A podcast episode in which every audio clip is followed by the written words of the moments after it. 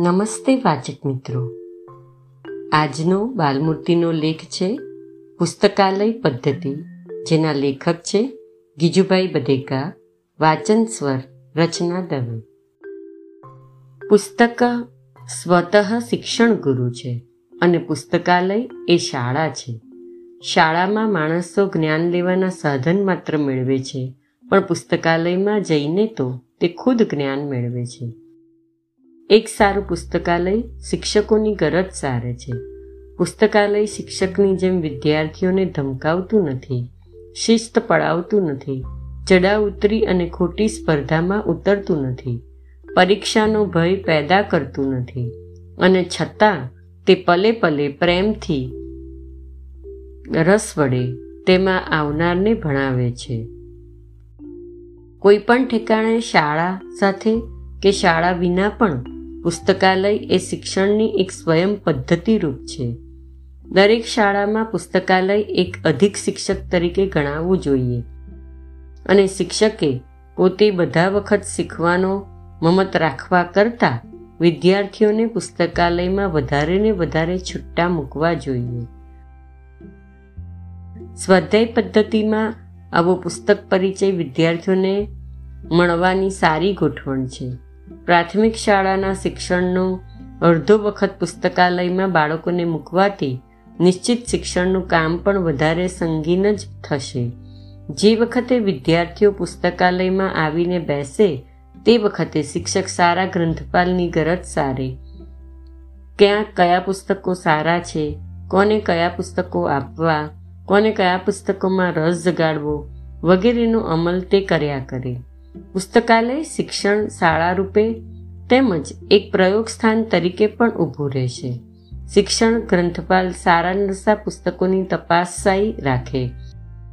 નરસાને બાદ કરી સારા પુસ્તકો વિદ્યાર્થીઓ પાસે મૂકી કઈ ઉંમરે કયું પુસ્તક રસથી વંચાય છે, કયા વિષયો ઉપર લખાયેલા પુસ્તકો કઈ ઉંમરે વધારે વંચાય છે, પુસ્તક વાંચતા થાકનું પ્રમાણ કેટલું વધે ઘટે છે વાંચેલા પુસ્તકોની એકંદરે વિદ્યાર્થીઓ પર કેવી છાપ પડે છે? વગેરે બાબતો ઉપર જુદા જુદા નોંધપત્રકો તૈયાર કરી શકાય છે અને તેના અભ્યાસ ઉપરથી ઘણા સત્યો યાને સિદ્ધાંતો તારવી શકે. પુસ્તકાલય જ્યારે એક શિક્ષણ પદ્ધતિ બને છે ત્યારે તે તેના સંગ્રહમાં અને રચનામાં એક સુવ્યવસ્થિત સ્થળ બને છે. થોકડાબંધ ભેગા કરેલા પુસ્તકો શિક્ષણ આપી શકતા નથી. પુસ્તકોનું વિષય અને ઉપવિષયવાર, લેખકવાર અને ઉંમરવાર વર્ગીકરણ આ પદ્ધતિ સફળ કરવાના આવશ્યક અંગો છે. પુસ્તકાલય પદ્ધતિ માટે જુદા જુદા વિષયોના પુસ્તકો શ્રેણીબદ્ધ જોઈએ. પ્રવેશિકા કે બાળપોથીથી માંડી સાત ચપડી સુધીના સાહિત્યના ઇતિહાસના, ભૂગોળના, ગણિતના, વિજ્ઞાનના અને એવા વિષયો ઉપરના પુસ્તકો જોઈએ. ક્રમે ક્રમે ચડતું જતું પુસ્તક વાંચવા સાથે વાંચનારના જ્ઞાનમાં ક્રમે ક્રમે ચડતો ક્રમ આવે. આ રીતે વર્ગમાં ચાલતા પાઠ્યપુસ્તકોની ગરજ છાજલી ઉપર ગોઠવેલા ક્રમિક પુસ્તકો સારશે. આવા પુસ્તકો હજી સુધી બનાવવાનું વિષયજ્ઞાતાઓને સૂજ્યું નથી.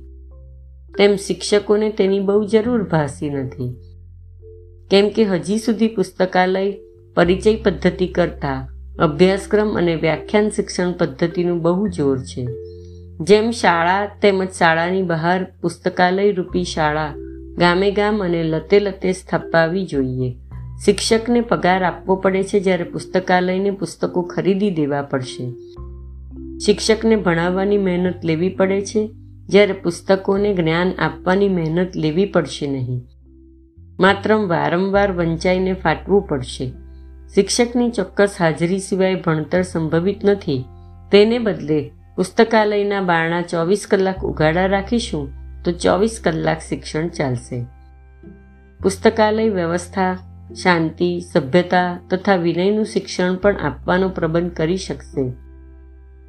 પુસ્તકો કેમ વાપરવા, કેવી રીતે વાંચવું, વાંચનારા પ્રત્યે કેમ વર્તવું આવજા કેમ કરવી, વાતચીત કેમ કરવી વગેરે શીખવામાં આપોઆપ ઘણી કેળવણી આપે છે. આ રીતે પુસ્તકાલય એક શિક્ષણ પદ્ધતિ છે, અસ્તુ.